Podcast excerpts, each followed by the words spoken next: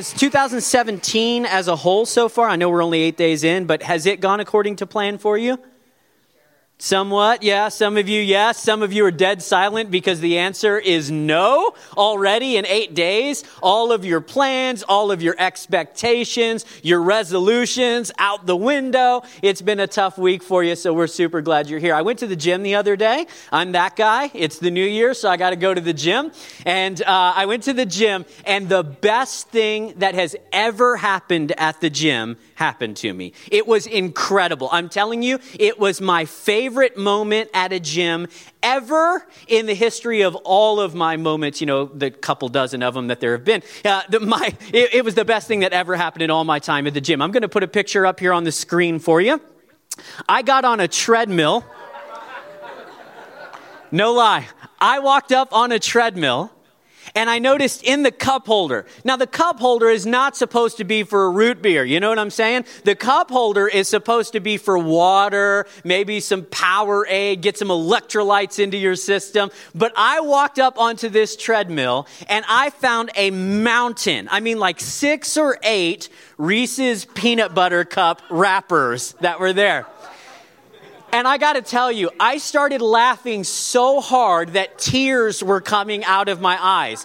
I had to stop the treadmill. You know, I walked up and I punched the quick start, and here I go walking along, and I had to stop it. I'm like convulsing, tears are coming out of my eyes. And this lady, about three treadmills down, starts looking at me like, What is wrong with this guy? He gets on the treadmill for three seconds and starts crying. How out of shape is he? She didn't know that I was dying laughing at whoever it was that had gotten on the treadmill to lose some weight, to burn some calories, and had just nom nom nom nom nom stuffed their face with candy. Now that's a workout plan I can get behind, okay? Like, if that's what happened to the gym, I would go to the gym all the time. That was really something. I just, I died laughing. I don't know who that was. I don't know, um, you know, why they were eating that. Maybe they were, I don't know, maybe their blood sugar was low and they had to eat something. I don't know. I want to give them the benefit of the doubt. But in my mind, my guess is this is somebody who made the most common of all New Year's resolutions, right? We talked about this last week. Um, the number one New Year's resolution, uh, resolution that's made in North America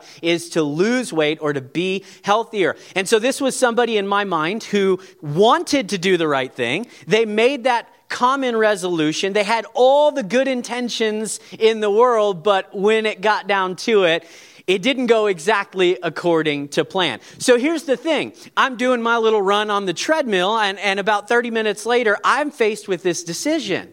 What am I going to do here as I get off this treadmill? Because if I pull the candy wrappers out of the cup holder and I go throw them away, I'm being a good guy. But every other person in the gym is going to be like, what's the matter with him? He gets on the treadmill and he eats all this candy. So it's like I would get all the scorn, but none of the benefit, right? I didn't get to eat any of that candy. And so I was like, well, maybe I should just leave it there. That's what I'm going to do. I'm going to leave it. I know that's not the pastoral thing to do. It's not the good citizen thing to do. I should have picked it up and put it it in the trash. So, no lie. I promise you, this is not an exaggeration. I'm not making this up. I get off of the treadmill, and no sooner do I step off than this girl comes up right behind me and gets on the exact same treadmill. There were eight of them open, and she chose the one that I was just on. And so I'm walking away real nonchalantly, and I glance back, and she's looking at me like, Did this guy just eat all of this candy that's on here?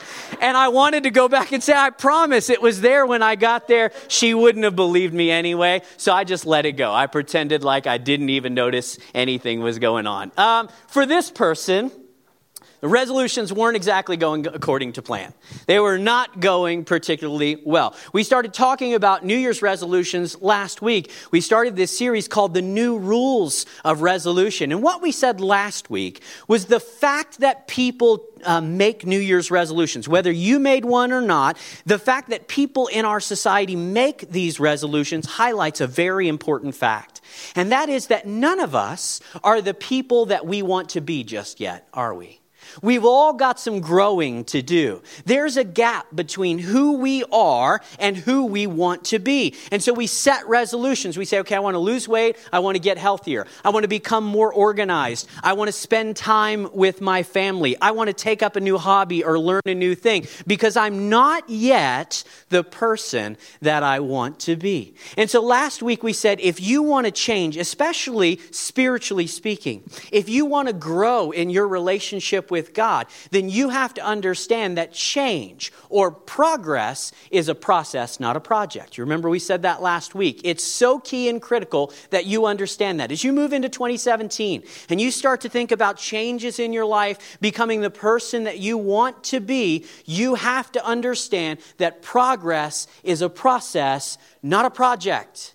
It is something that's going to be going on your entire life. It takes 60, 70, 80 years for God to mold you into the person that He wants you to be. And so we said last week the best thing you can do is stay committed and connected to the process that God is doing in your life. His shaping and His molding, the, the pruning, the, the maturing that He's doing in your heart and soul. The best thing that you can do is stay committed and stay connected to that process. Because if you see it to the end, you can see the progress in your life that you've always wanted. This morning, we're going to highlight another fact about change, another uh, truth that hopefully will help you to make some decisions and make some choices and make some changes in your life that will move you along the path of who God wants you to be. And we need to talk about it this morning because it's a big one. It's super, super important. So it's found in uh, the book of Colossians, chapter number two, verses six through eight. We've got the verses here on the screen for you. This is what the scripture says. Colossians chapter number 2 verse 6 through 8. So then, just as you received Christ Jesus as Lord, continue to live your lives in him, rooted and built up in him, strengthened in the faith as you were taught and overflowing with thankfulness. Now pay special attention to verse number 8. Verse 8 says, "See to it that no one takes you captive through hollow and deceptive philosophy which depends on human tradition and the basic principles of this world rather than on Christ. Now, there's a lot going on in those three verses, but verse number eight is especially interesting if you want to change. If you've made resolutions, or if you know there are parts of you that are not yet where you'd like them to be, verse number eight is incredibly key for you to understand. It says, that there is a philosophy, there is a school of thought. There is a way of doing things. There is an assumption about the order of the world that we live in that most of us operate by. Verse 8 says that this particular mode of doing life, this worldview, this philosophy, it is traditional, it's basic, it's even obvious. In fact, I don't think it's too much of a stretch for me to say that nearly every single one of us that are here this morning are operating our lives according to this principle that verse number eight warns us can get us into trouble. Once I reveal this principle to you, you're going to say, Oh, yeah, of course, I've seen that, I've heard that my whole life. Sometimes it's subtle and it's kind of subconscious, and sometimes it's overt. And you've heard people say these things parents, teachers, coaches, you've heard them say this particular principle, this philosophy, this worldview, and you've based your whole life on it. You just didn't know that it wasn't enough to turn you into the person that you wanted to be. And again, we need to discuss it because this mindset is on full display in our resolutions. When we make a resolution, when we set a goal, if we're not careful, we can pursue that goal. We can try to become somebody according to this path. And if we're not careful, it really can get us in trouble. So, you ready for it? Do you know what it is? You want to hear it? I'll put it up on the screen for you. It's the assumption that I only receive what I achieve. We operate in our world according to a principle or an idea, a worldview that says, I will only achieve the things, or I will only receive, rather, the things that I achieve for myself. And that makes sense, right? Of course, that's the way the world works. We achieve, and so then we receive. You accomplish, and then you see the benefit. I receive the gold medal because I achieved the fastest time. It makes total sense. I get paid because I worked. That is, I receive because of what I achieve. I complete my degree requirements, and so I get my degree at the end of my college years. Or um, we say, I uh, live a moral life I do good things so that I can receive God's favor in my life. I go to the gym at 6 a.m. so that I can get swole. Now, obviously, I don't go to the gym at 6 a.m. every morning so I can get swole, but some of you guys do, right? We achieve and then we receive. It makes sense. That's the way our world works. In fact, we could take any example under the sun and in that example, you would not receive until you had achieved. You had to put in the hard work. You had to do the due diligence before you could get the reward, before you could get the blessing, before you could receive whatever was on the far side of that. The life, it, it can't even be any other way, can it? Like that's the way things have to go. I would, I would encourage you, just for giggles, to try and live life the other way. Try to receive before you achieve and see how far that gets you in life. If you're a student, this next week, when you go back to classes, I want you to walk into your registrar's office. And I want you to say, hey, look, I know it's only my second semester here, but it would be great if you'd go ahead and give me my degree now. And here's what I'm going to do I'm going to go home and I'm going to hang it on the wall, and I'm going to look at it every day. And you know, it's going to motivate me to finish my degree. I'm going to I'm going to go all the way through these classes. I'm going to do great because I know that I have to in order to earn that. They're going to laugh you out of the office because that's not the way school works. You don't get to receive before you achieve. You have to work. You have to do your part. You achieve, then you're able to receive.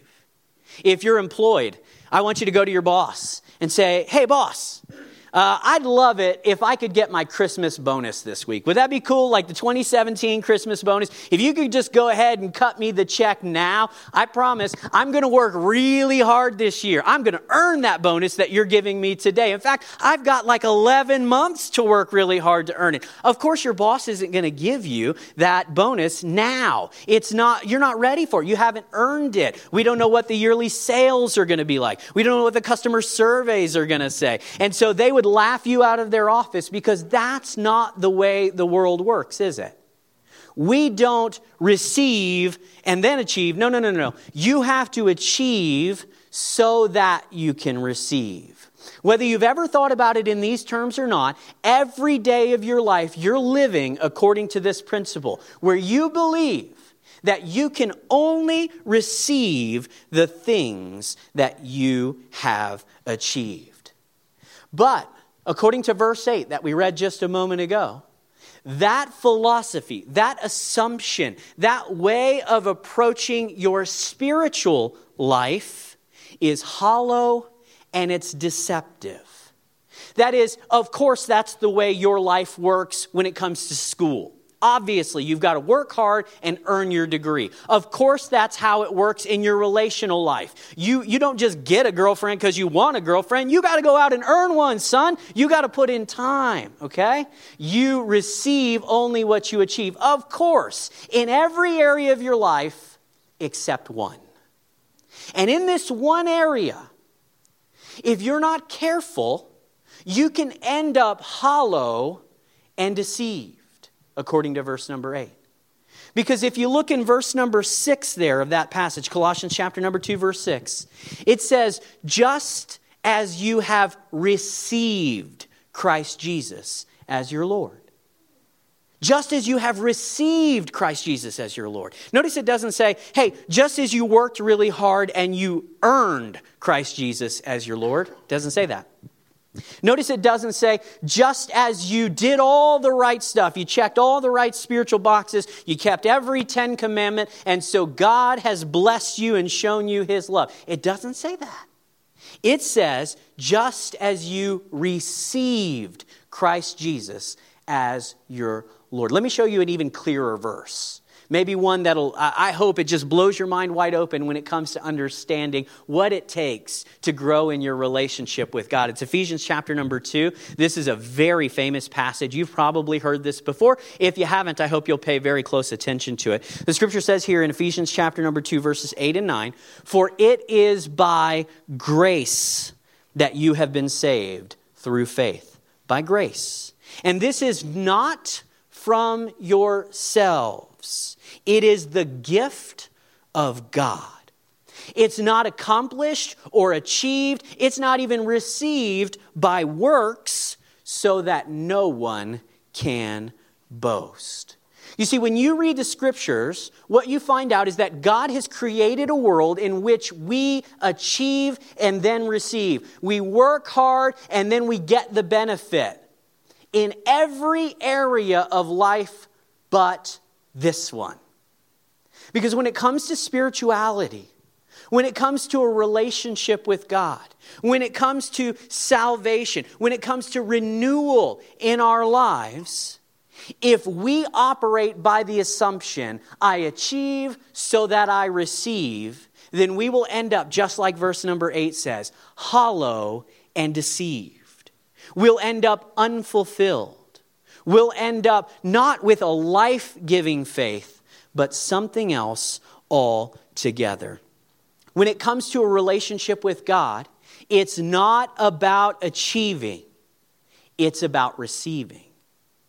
This is the one area where you can receive even before or if you never achieve. Look, you go to the gym and you walk on the treadmill for 30 minutes every single day, and the entire time you eat Reese's peanut butter cups, you are never going to achieve your weight loss goals. It just won't happen. You cannot receive unless you achieve. And yet, when you read the scriptures over and over and over again, you find where God says, I want you to receive, even if you can't achieve. In fact, none of us, none of us can. None of you will ever achieve what God desires for you on your own. We talked a little bit about that last week.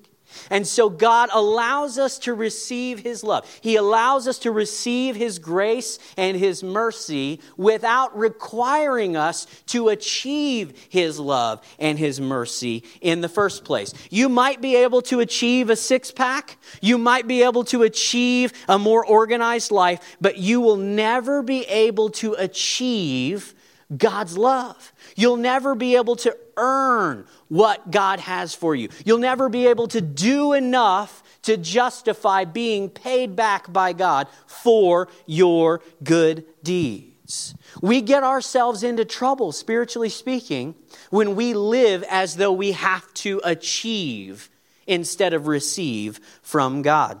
Look at what Romans chapter number 6 says. Such a great verse. Romans chapter number 6, verse 23 says, For the wages of sin is death, but the gift of God is eternal life in Christ Jesus our Lord. Notice what that verse says the wages, the earnings, the accomplishments of our lives end in death. But the gift, the receiving that we take from God brings life through Jesus Christ our Lord. Hey, can I encourage you this, this morning not to make spirituality just another project in your life this year? Don't do that. We talked last week about the difference between a process and a project. And I told you that a process is open ended, a project is like closed. It's for a season. You work hard, you accomplish, you do whatever it is that you're supposed to, and then you move on to something else. And there are too many people, maybe even you this morning, and you treat your relationship with God like it's a project. You're trying to achieve, you're trying to accomplish, you're trying to earn God's love by what you do.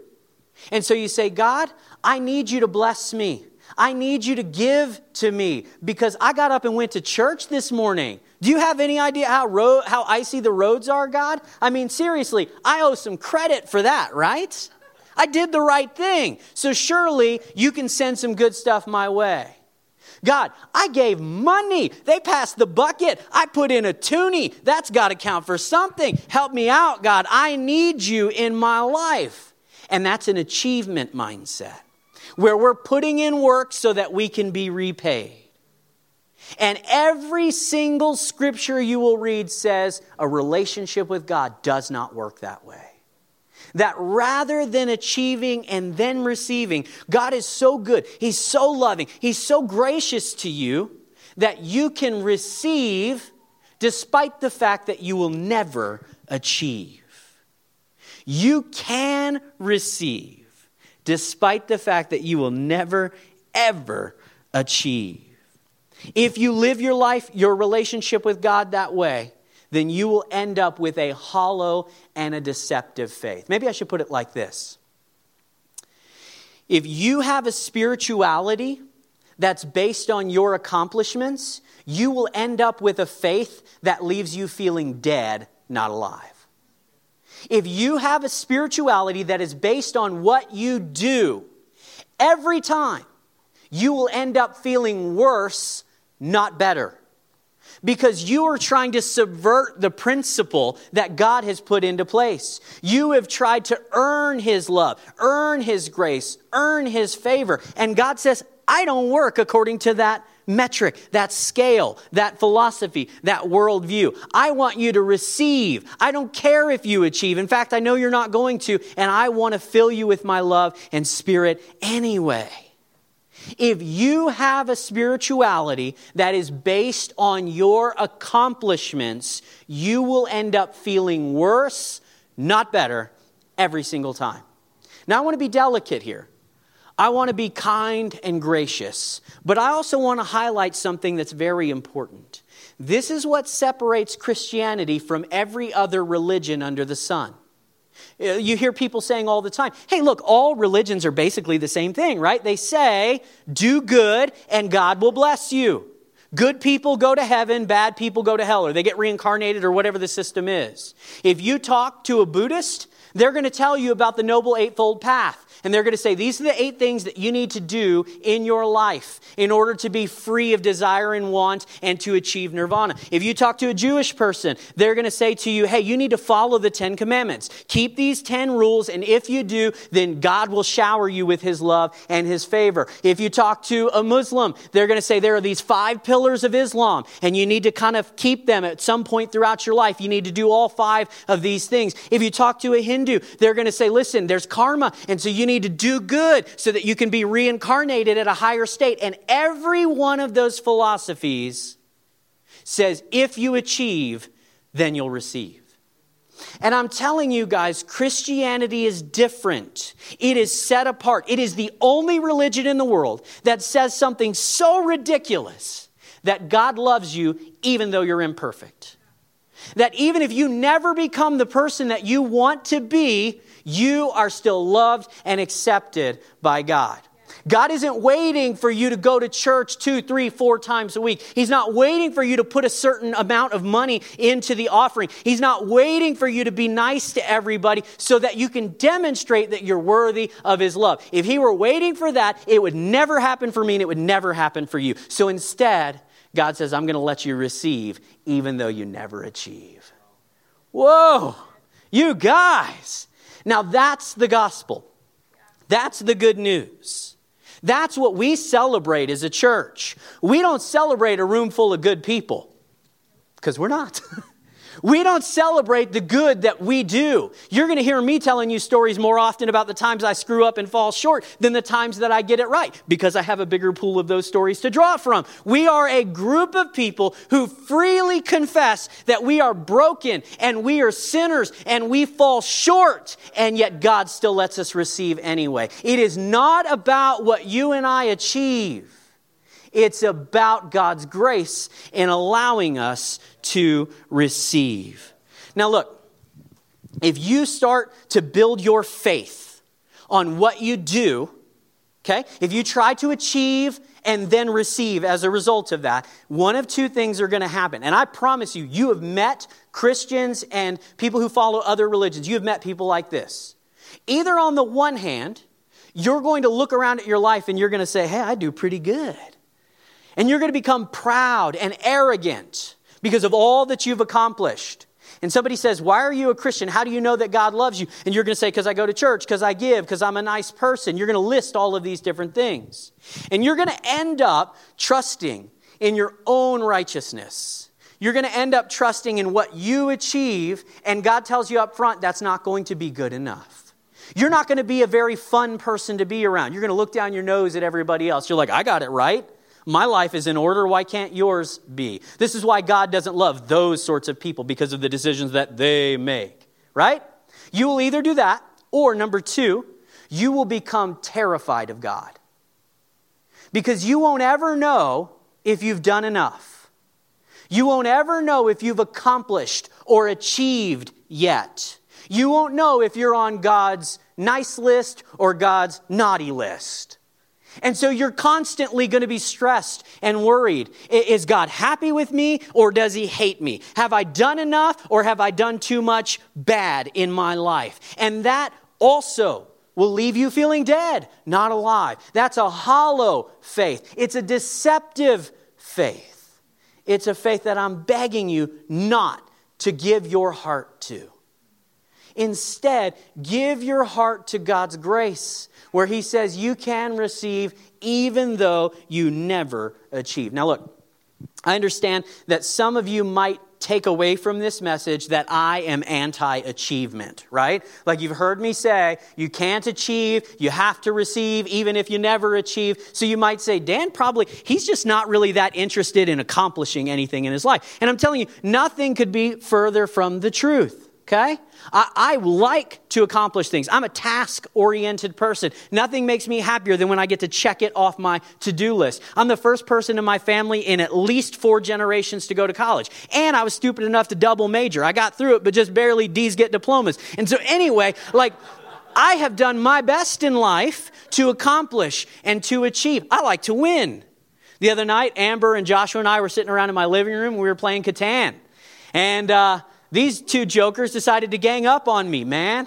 I built my strategy around this one square on the board, which was stupid, right? But this one square, and I needed the number 10 to come up on the dice. And as long as the number 10 came up on the dice, I was going to destroy these two. And then they made a move that blocked every single number 10. There were five tens that came up over the course of a few rounds, and I didn't get any of my money or resources because of it, and I ended up losing. Now, full confession, I ended up with a bad attitude about it. I'm sitting there on the couch, you know, my arms are folded, and I'm like, you stupid, I can't stand you guys. I'm cursing at him under my breath. It was under my breath, so it's not a sin. So, anyway, um, I'm, I'm just mad at him, you know. It's not fun. Joshua's like, ooh, I've never seen this side of Dan before, you know. We get done. Um, did you end up winning that game? Yeah, Amber won. She probably wanted me to say that. And at the end of the game, immediately, immediately, she says, All right, I got 10 points. I won. I said, Let's run it back. Let's go again. I want to do this again because I can't end on a loss. All right. I like to achieve. There is nothing wrong with achieving in every area of your life except your spiritual life. You might walk out of here and think to yourself, hey, God is anti achievement, you know? Like, I don't understand. I guess I've always tried to be a successful person. I've tried to pull myself up by my bootstraps. I've tried to work hard when others were willing to give up. And I've accomplished a lot in my life. So, you telling me that God doesn't want me to achieve? And I don't want you to hear that. Because although a relationship with God does not depend on us achieving anything, it does depend on achievement. Although a relationship with God is totally free to you and to me, it was not free to God. You see, when you read the scriptures, what you find out is that there is some achievement that has to be done in order for us to have a relationship with God. There is some accomplishment that needs to take place so that we can know that we are accepted and we are loved. The key is the accomplishing. The achieving is not done by you and me, it is done by Jesus Christ Himself. See, I can't achieve forgiveness, cannot do it. And yet Jesus hung on a cross and he said, Father, forgive them. They don't even know what they're doing. And in that moment, I received forgiveness that Jesus achieved. I could never know if I had done enough. If my good deeds had outweighed my bad, I don't know what the scale is. I don't know what the ratio is between good deeds and bad deeds. So I could never know. I had no idea what I needed to do. And so I'm constantly striving and I'm constantly working and I'm constantly wondering, am I right with God? Is everything okay? And then Jesus hangs on a cross and he bows his head and he says, It is finished. It's done. So my relationship with God is not based on what I do, it's based on what He did. My relationship with God, your relationship with God, it is not based on anything that you achieve, it's based on what Jesus achieved for you. I'm telling you guys, it is different from every other philosophy. It's different from every other world system. If the Bible taught that good people go to heaven and bad people go to hell, I would not be a Christian. Wouldn't do it. It's not worth it.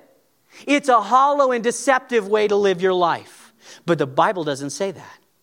The Bible says forgiven people go to heaven. The Bible says that every person is loved and accepted through Jesus Christ. And it's not about what we achieve, it's about what we receive. And it's about what we receive based on what He achieved not what I'm able to achieve. This is why we're baptized. We're going to have baptism next week. I'm so excited about that. I'm really, really looking forward to it. Baptism is one of the best decisions you'll ever make in your entire life. And this is why we're baptized. We don't baptize or we don't get baptized as a good deed, right? How do you know God loves you? Well, I was baptized. No, no, no, no, no, no, no. We don't get baptized in order to achieve anything. We get baptized because we have already received everything. That's why we choose to follow Jesus in baptism. It's an identification of our life with His. Let me show you what I mean. Amber, I'm going to ask you to come up here. She didn't know I was going to use her as a test dummy. Not a crash test dummy, but a test dummy here. When somebody's baptized, they stand in the water and they say, Look, as sure as I'm standing before you today, I believe with all my heart that Jesus stood here on earth and that he lived the life that Scripture says. I don't have all the answers. Certainly, my life doesn't always look like his, but I believe he was the Son of God made flesh and he changed the course of the world. He's changed the course of my life too. As a pastor, when we take that person, when we take that person and we put you down, I should give her a kiss. When we bend you down like this, we're not waiting for the bubbles to stop you guys. We're burying you under the water so that you are saying, without ever uttering a word, my life is buried with Jesus. Not my life is going to be buried with him. Not, this is one more thing I'm doing to prove that I'm worthy of following him. No, no, no, no. I'm not achieving, I've already received through Jesus.